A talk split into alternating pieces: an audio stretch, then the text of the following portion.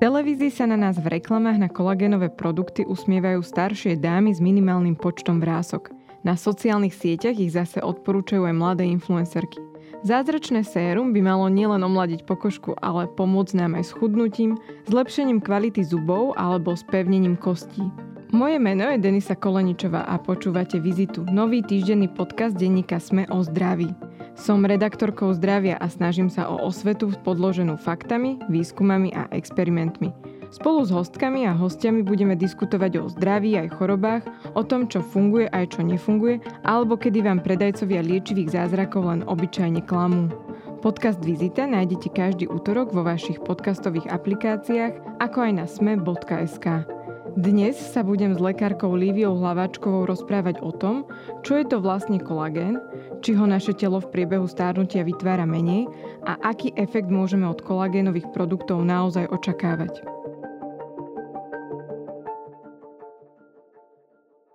Livia, čo bolo skôr, Instagram alebo kolagén?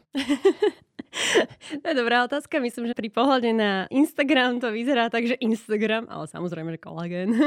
Čo to teda vlastne kolagén je? Kolagén je bielkovina, alebo chceš, ak chceš, tak proteín, to je teraz také modernejšie, inak je to to isté. Bielkovina živočišných tiel, ktorá sa vlastne podiela na tom, že tak povediať, držíme pohromade. Že máme nejakú štruktúru, je to teda najčastejšia bielkovina štruktúry nášho tela. Nie je to iba jedna bielkovina, ono vlastne kolagén je, dalo by sa povedať, že súborný názov pre doteraz identifikovaných 28 typov rôznych bielkovín, ktoré sú podobné tým, že majú podobné zloženie alebo rovnaké a zloženie tých základných e, stavebných kameňov, ktoré sa volajú aminokyseliny, ktoré ale sa poskladajú vždy trocha inak. Sa dá predstaviť ako Lego kocky, ktoré dáš e, skupinke školkárov, tak každý s tým spraví niečo iné, tak naše telo vie urobiť 28 rôznych typov kolagénov. A tie sa podielajú na veľa rôznych veciach. Čiže sa dá povedať, že je to ako keby jedna rodina, ale každý vyzerá trochu inak. Nie sú všetci Áno. rovnakí. Niektoré sú vlák, také veľké, hrubé, dlhé vlákna, ktoré idú jedným smerom. Iné sú menšie, kratšie vlákenka, ktoré robia siete. Potom sú vyslovene, že úplne mikrofibrily, mikrovlákenka, takže majú rôznu, naozaj rôznu štruktúru, ale podobné zloženie tých základných stavebných kameňov, teda aminokyselín. Ale existuje morský alebo vegánsky kolagén. No, to je čo? To, keď si tak predstavíš, ako keď sa hovorí, že sojové meso, tak všetci vieme, že to nemá s mesom v skutočnosti veľa spoločného. Je to zo soje a iba sa to nejako poskladalo, aby to pripomínalo niečím tú štruktúru mesa. Tak toto je veľmi podobným spôsobom robené, že zoberú niečo z rastlín alebo z morských rias, to je pri tom morskom, a rozdrolia to na tie jednotlivé stavebné kamene, na tie aminokyseliny alebo na krátke nejaké reťazce bielkovín a tie potom dajú do tej zmesky tak, aby to zložením pripomínalo ten zvierací alebo ľudský kolagén. Takže to je trochu podvodník? Um, tak keď je podvodník sojové meso, tak áno, ale inak nie. Je to proste obchodný názov, aby to pripomenuli toho, že áno, robili sme niečo z rastlín alebo z rias a čo má pripomínať ten kolagén. Ak sa vrátime k tomu kolagénu, ktorý máme v ľudskom tele, Aká je jeho funkcia, okrem toho, že drží to telo pohromade? No, tých funkcií, keďže je to vlastne najviac zastúpený, zastúpená bielkovina v celom našom tele. Je to kolagénu vlastne najviac. A je v našich kostiach, je v našich klboch, chrupkách, väzoch, šlachách, zuboch, očiach, koži samozrejme, ale aj vnútorných orgánoch, v pečení, v obličkách, v, v cievach, v srdci, všade reálne prakticky v celom tele, aj v svalovine je tuším okolo 5 až 6% kolagénu.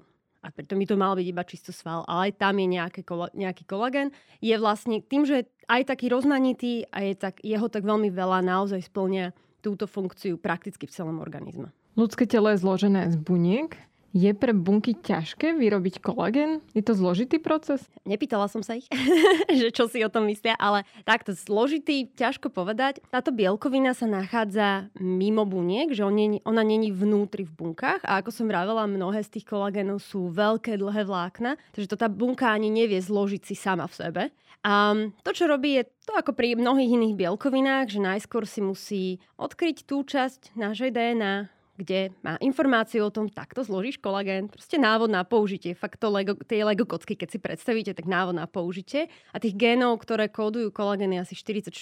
Takže vyberie si ten správny, podľa toho niečo, niečo postaví a, a potom postaví nejaké z tých, tých základných kameňov nejaké menšie kúsky, tie dá von a tam sa to dopracuje. A je to viacej stupňový proces, v ktorom sa napríklad využíva aj vitamín C, ten je preto dôležitý pre výrobu kolagénu, ale aj niektoré iné uh, koenzymy alebo iné stavebné látky sa pri tom využívajú. A na konci je ten, ten kolagén, ten je až vonku z tej bunky. Takže ťažko povedať, či je to zložitý proces, sú aj zložitejšie procesy výroby, sú aj jednoduchšie procesy výroby. Ale keď hovoríš, že kolagén vlastne kóduje viac ako 40 génov, je to veľa alebo je to málo, vieš? Že... Keď, ma, keď si zoberieme, že je 28 typov, tak by som povedala, že to nie je až také. Keď to zoberiem na, ten, na to množstvo toho, že koľko tam mám ďalších vecí, to nie je také hrozné. Stopnú bunky niekedy túto výrobu, pretože keď človek pozera popis rôznych výrobkov kolagénových, tak sú tam také strašidelné vety o tom, že po 25. roku života naše telo už nevyrába dostatočne dosť kolagénu. A zároveň mi tu práve hovoríš, že ten kolagén je všade a je ho veľa. Tak... No, no keby, keď si to tak zoberieš, keby úplne stopli produkciu kolagénu, tak máme strašný problém by znamenalo, že keby napríklad si niekto v 70 povedzme, alebo tak po 20 niekto v 30 si zlomí kosť, tak už sa mu nikdy nezhojí. Alebo sa niekde porežeš, tak už nikdy nebudeš mať jazvu, nikdy sa ti to nezhojí, lebo na to všetko bude potrebovať človek ten kolagén, ako tam sa on vytvorí pri niečom takom. Ten kolagén sa neustále tvorí a neustále tým, že tá, tá, tá bielkovina, ako sa vytvorí, ona to není, že sa teraz vytvorila niekde do 20 a potom tam ďalších 40 rokov si tam len tak drepí, to telo naše neustále sa prispôsobuje podmienkam, ktoré mu vytvárame. Ak začneme napríklad cvičiť na novo, tak e, sa musí začať pre, prestavovať napríklad naše svaly, ale aj naše klby, väzy, kosti. Aj kosti sa remodelujú neustále. Napríklad, keď začneme tlačiť určitým tlakom, tak sa tam prebudujú vnútri tie trámce tak, aby to súhlasilo s tým tlakom, ktorý na, ten, na tej kosti vyvíjame. Takže ani tie kosti, ktoré vyzerajú tak tak statický, tak vôbec nie sú. To je stále to živý organizmus. A na to všetko sa využíva aj kolagén. A keď sa ten kolagén nejako opotrebuje alebo nejako poškodí, tak sa zároveň odbúrava. Takže je tam neustále a mala by byť rovnováha medzi tvorbou a, a tý, tou degradáciou alebo tým odburávaním toho kolagénu. A to je tá časť, ktorá býva už potom vo vyššom veku, sa niekedy podľa niektorých výskumov býva poškodená, že tam nie je tá rovnováha tak, ako by malo byť. Niektoré výskumy ukazujú, že sa tam menej tvorí. Videla som aj výskumy, ktoré ukazovali, že tvorí sa rovnako, ale viac sa odburáva. Niektoré hovoria, že je to kombinácia. Každopádne vo výsledku áno, tá rovnováha môže byť narušená. Ale môže byť narušená lokálne na nejakom jednom mieste, sa môže tvoriť viac, inde menej, ide sa viacej vytvorí, inde sa viacej zdegraduje, takže je tam tá narušená rovnováha. Ale nie je to určite tým, že by sa zastavila tvorba kolagénu. Existujú nejaké špeciálne poruchy, pri ktorých je dokázané, že aj mladý človek má nízke množstvo kolagénu a čo sa vtedy v jeho tele deje?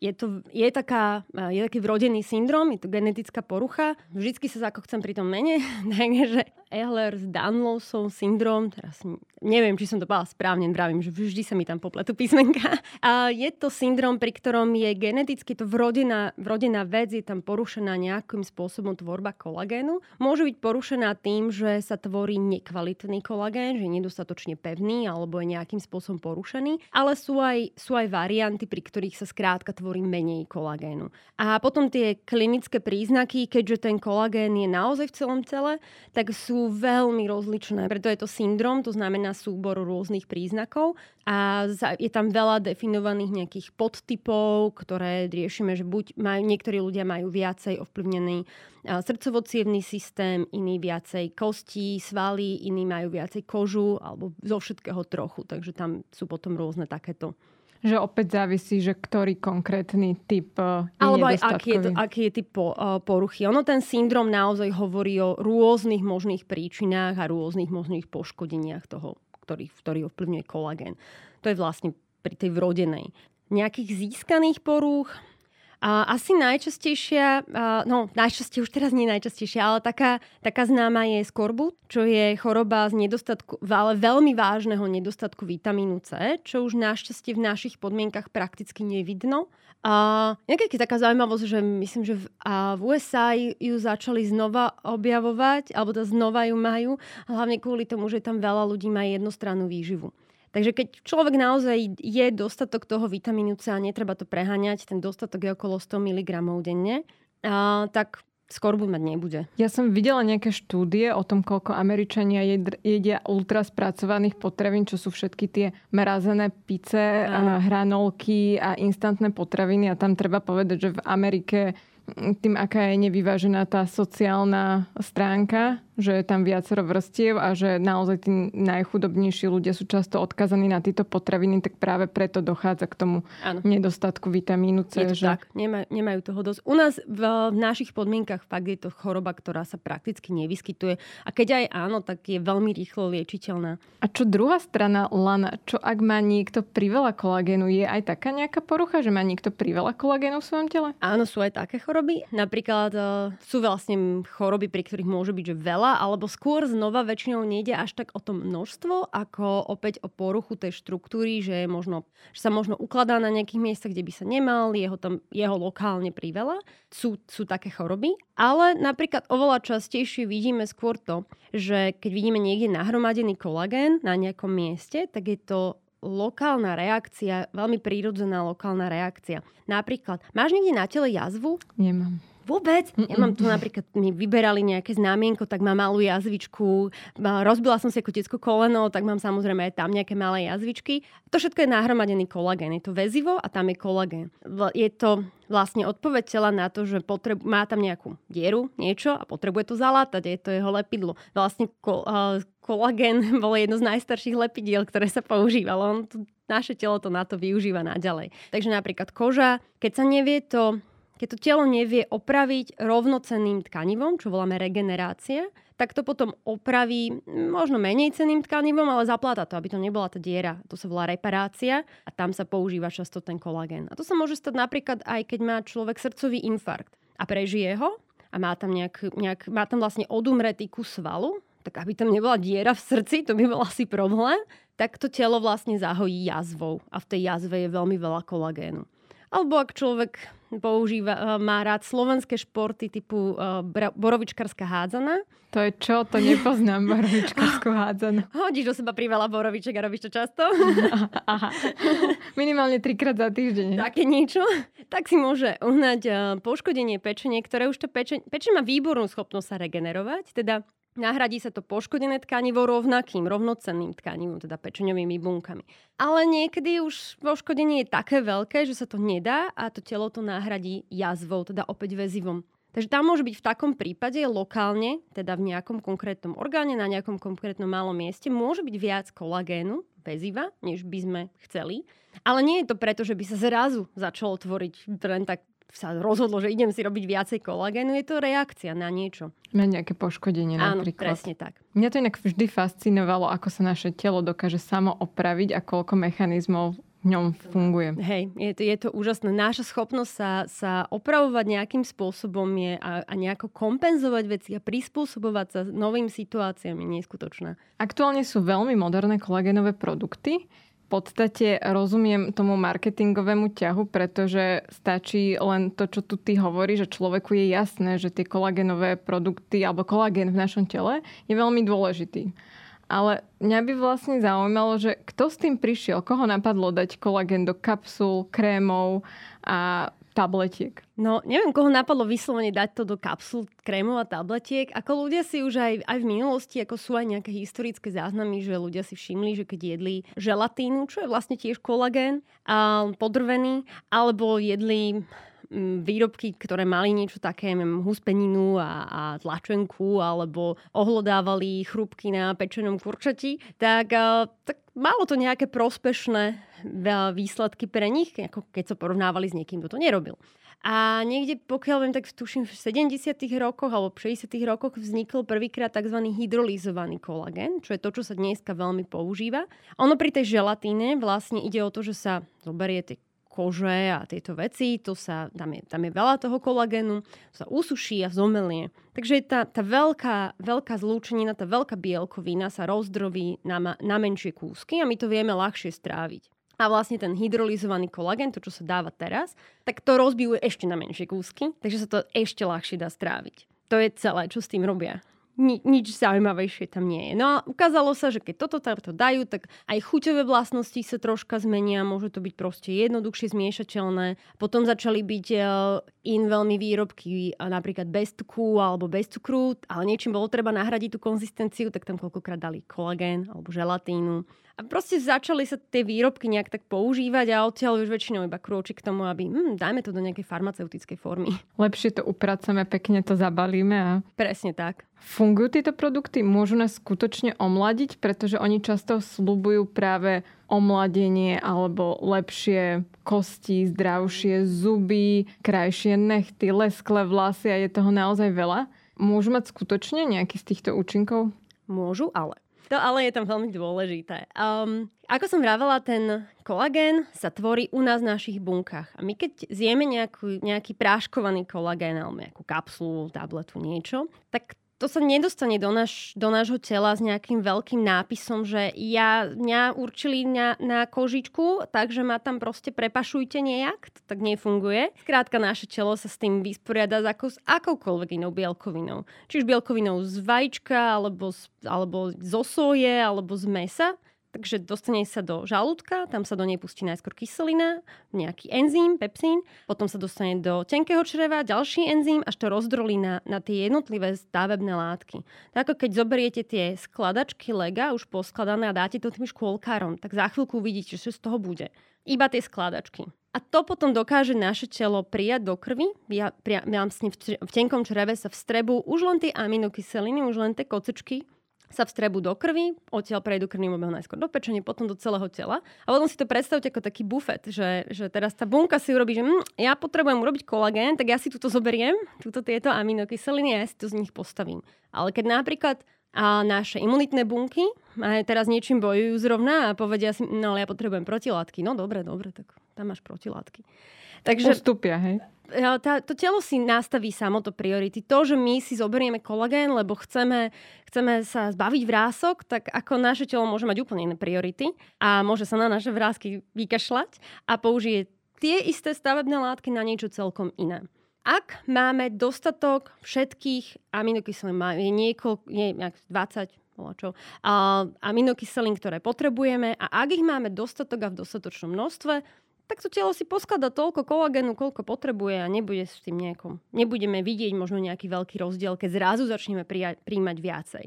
A možno niečo uvidíme. Možno, sme, možno naše telo hľadovalo a začne stavať viac, lebo málo menej, než by malo mať. Napríklad pri kolagénu je, sú špecificky dôležité aminokyseliny, čo sa volajú glicín a prolín. To sú dve z aminokyselín. A tie sa nachádzajú aj v iných veciach. Napríklad v hráškovom proteíne je viacej glicínu ako v, v servátkovom proteíne. Ale keď si zoberieš, alebo v, v pšeničnom, a môžeš si dať hrášok zo pšenicou a už máš nejako poskladané tie aminokyseliny. Že nemusíš si to človek skladať z tých doplnkov, ale môže. Takže keď máme životosprávu nastavenú tak, že nám tie konkrétne stavebné kamene, tie konkrétne aminokyseliny chýbajú, že ich nemáme v dostatočnom množstve. A teraz si ich pridáme napríklad vo forme kolagénu, nejakého, nejakého paráškovaného, ale možno, že to spravíme vo forme želatíny a možno to spravíme vo forme mesa alebo v nejakej inej forme, tak ten rozdiel pravdepodobne pocítime. Lebo sme to nemali, telu to chýbalo, už im to nechýba, tak jupi a jej, dorobím si to, čo treba. Ale ak máme nadbytok zo stravy, mám takú známu, ktorá strašne zbožňuje želatínu, huspeninu a všetky tieto oh. veci. A to je veľmi pravidelne, takže keď ona si, by si dala niečo takéto, tak pre ňu je to skrátka nadbytočné. Už akože asi veľký rozdiel nebude. A ak príjmeme vyslovene veľký nadbytok bielkovín alebo, nie, alebo aj takýchto aminokyselín, tak to, čo telo fakt nepotrebuje a zhodnotí, že hm, toto mám navyše, tak to spáli ako energiu. Ale ja práve tiež zbožňujem uh, gumových medvedíkov a chcela som sa ťa opýtať, že či teda môjmu telu je jedno, či si dám gumové medvedíky, uh, huspeninu od babky alebo uh, práškový kolagén? Je to jedno. Jediný, v čom je rozdiel, je dostupnosť tých aminokyselín, tých stavebných kameňov, pretože ten, ten, ten práškovaný kolagén často býva, keďže je rozumletý na ešte alebo rozdrvený na ešte menšie kúsky, tak možno, že z toho vyťažíš viac. Že stačí ti zjesť menej a vyťažíš z toho viac, než od huspeniny, z huspeniny od babky. Tak, ale to je asi jediný rozdiel. Ak budeš mať, tam už potom závisí od množstva, pretože niekedy, a to ma niekedy dosť pobaví, lebo bavíme sa naozaj o výžive a o tom, že potrebujeme mať ako, neviem, pri pri x kilovom tele, tak fakt ako, že toho kolagénu by malo byť dosť. Tak ako keď si dá, niek- niekedy vidím tabletky alebo teda kapsulky, že 100 mg alebo niečo takéto, alebo že pol gramu, ale nejaké také úplne absurdne nízke množstva, ktoré tak pozerám, že to má to si má telo vôbec všimnúť, že niečo vzalo tohoto typu? Že ako to väčšinou, ak nie som úplne podvyživená, tak to tam asi získam. Ale aj mnohé influencerky tvrdia, že e, ten hate, ktorý je na kolagén, je vlastne neoprávnený a že hlavný problém je, že si tie ženy e, nekupujú ten kvalitný. Otázka je, že či existuje niečo ako kvalitnejší a menej kvalitný No, ako ten kolagén, ak to není ten morský alebo vegánsky, ktorý teda, ako som už spomínali, tak podr- vlastne vyskladajú z tých rastliniek, tak väčšinou sa získava z nejakých uh, hovedzích, uh, uh, napríklad koží a šliach a kostí a podobne. A to rozumelie nejakým spôsobom. Proste nejakým spôsobom sa to upraví, aby to bolo čo najmenšie. Neviem, kde tam akože, ako veľmi tú kvalitu ovplyvní to, že tam mám koľko aminokyselín. Tam je naozaj o tom aminokyselinovom zložení. Koľko ich tam je, ako sú dostupné. Ak zjem, ak aj, ak aj nie je veľmi dostupný, že by som, ja neviem, teraz budem mať tam budem strieľať iba čísla, ale aby som to ilustrovala. Že budem mať nejaký prípravok, ktorého viem získať 80% a zjem ho 10 gramov, tak z neho získam 8 gramov. A budem mať iný prípravok, ktorého získam 50%, ale zjem ho 20 gramov, tak z neho získam 10 gramov. Takže ide mi o to, že koľko dostane skutočne z toho vie získať moje telo. A tam potom je veľmi za, by ma zaujímalo mňa osobne, že ako teda posudzujú ten kvalitný kolagén, či tomu naozaj urobili nejakú skúšku, že koľko tie, to telo získa z toho. Lebo väčšina to nemá. A to je moja ďalšia otázka. Ja som to zachytila nielen pri kolagénových produktoch, ale aj pri rôznych produktoch eh, pre ženské zdravie, týkajúcich sa napríklad menštruácie, že už tí výrobcovia často píšu, že urobili sme vedeckú štúdiu, na ktorej sa zúčastnilo 27 účastníčok alebo 50 účastníčok a výsledkom bolo to alebo tamto. Dokonca som zachytila, že si to už niekedy tie eh, ženy, keď vidia nejaký produkt, aj pýtajú a takéto sú komentáre na Facebooku. Existujú na tieto produkty nejaké skutočné štúdie, alebo podľa čoho má človek vyhodnotiť, že, že či tá štúdia je dostatočne kvalitná alebo nie je? Tam sú dve otázky v jednom, tak si to rozdelím. Na kolagén existuje veľmi, veľmi veľa štúdií a na rôzne typy kolagénov, na rôzne typy doplňania. A videla som, čítala som štúdie, ktoré boli vyslovene robené so želatínou, ktoré boli robené s silným vývarom z kostí. Ešte tam opisovali presne recept, ako ten vývar robili. A, ale aj s rôznymi hydrolyzovanými kolagénmi v rôznom dávkovaní, rôznym spôsobom používané.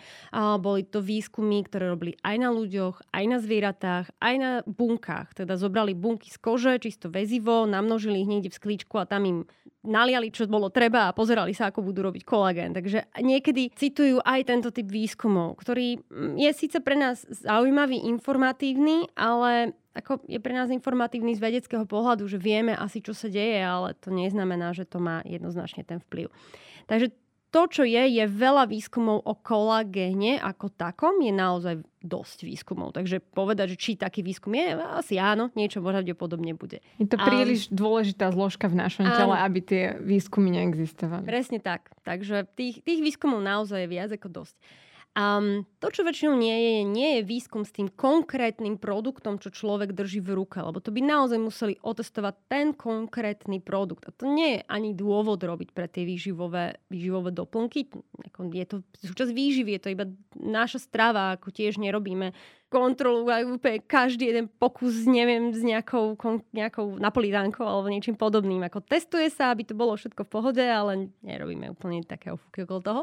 Um, nerobíme okolo toho vedecké štúdie, že teraz... Klinickú so štyrmi fázami. Presne, to, ako to sa nerobí naozaj, není dôvod. Takže presne tým istým spôsobom je brána aj toto, akože nie je s tým robený tento typ výskumu, že teraz áno, tento konkrétny produkt, tento konkrétny prášok sa takto, takto vstrebáva. Možno, že s nejakým konkrétnym to možno niekto spravil, ale v tom prípade ako to by som si rada pozrela, ale možno, že sú také. Väčšinou to, čo spravia pre nejaký konkrétny produkt, sú um, výskumy typu dotazník, tí, že sa spýtajú tých žien, máte pocit, že vám to pomohlo? A ženy možno povedia, áno, mám, ale tak neviem, či to je veľmi objektívne, teda respektíve viem, že nie je.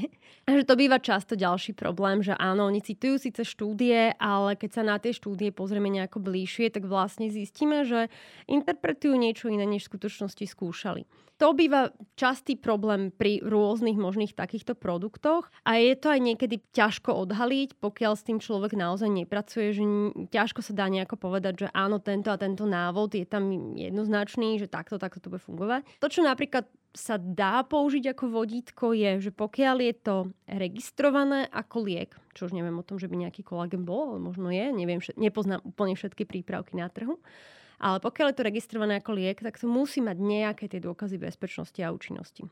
Že to, že to muselo prísť nejak, musí to mať nejaké dôkazy.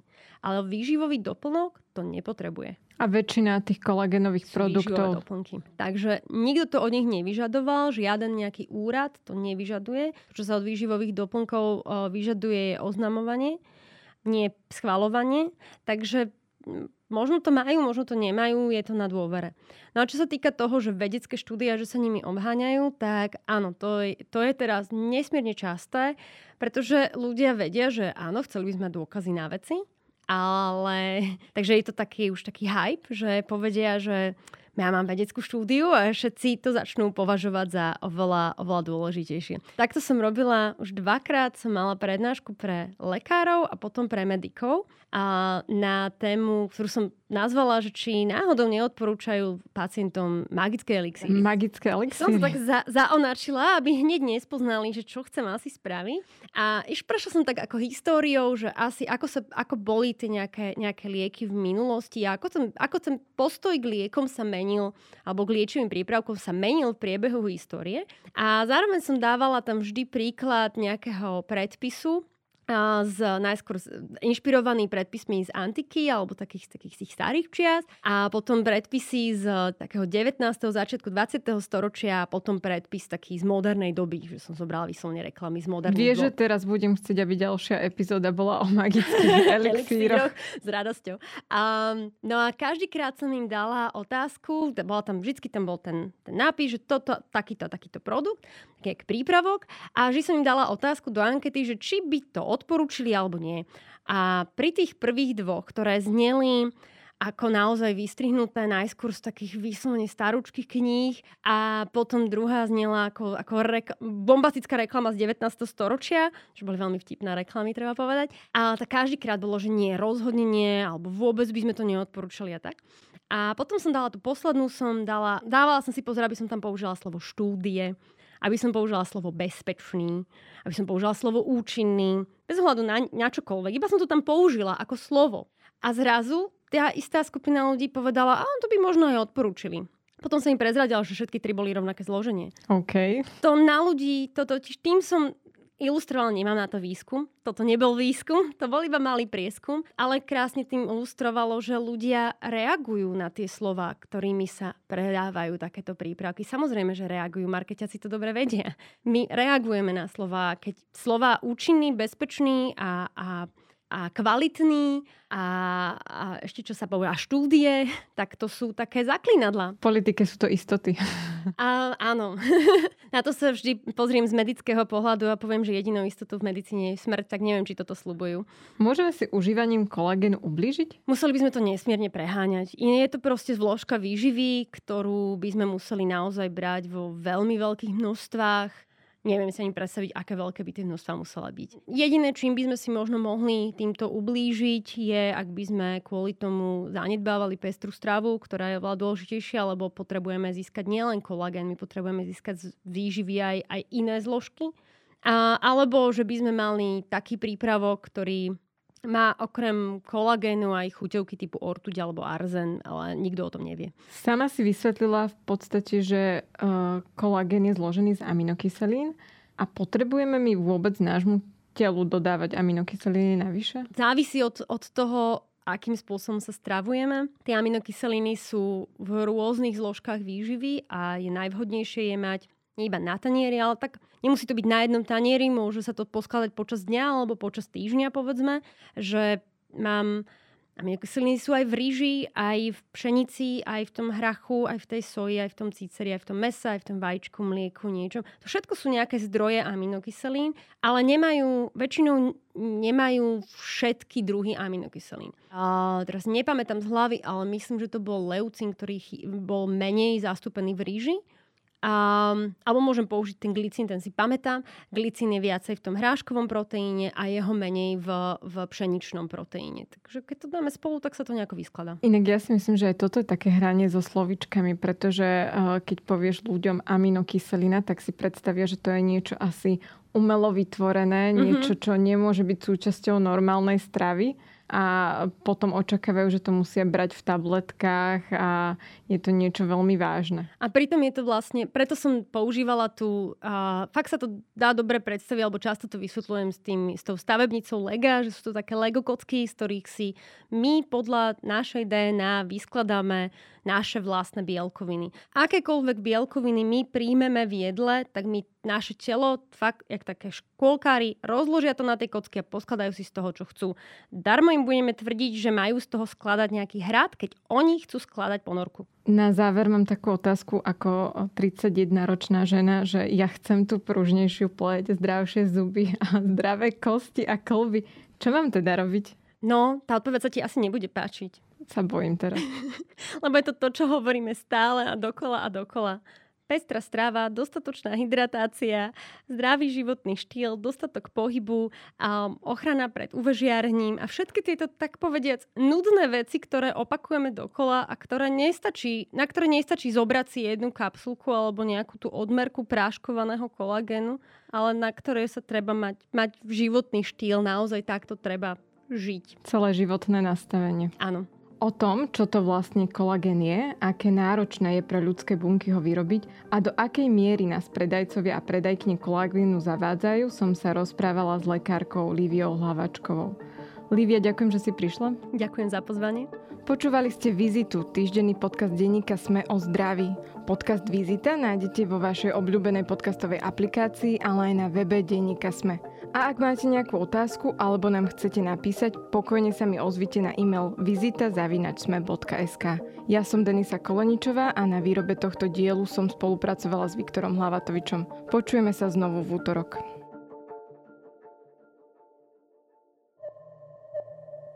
Som Eva Frantová a v denníku Sme pre vás každý týždeň pripravujem ekonomický podcast Index, v ktorom sa spoločne s mojimi hostiami a hostkami venujem témam z oblasti makroekonomiky, investovania, biznisu a energetiky.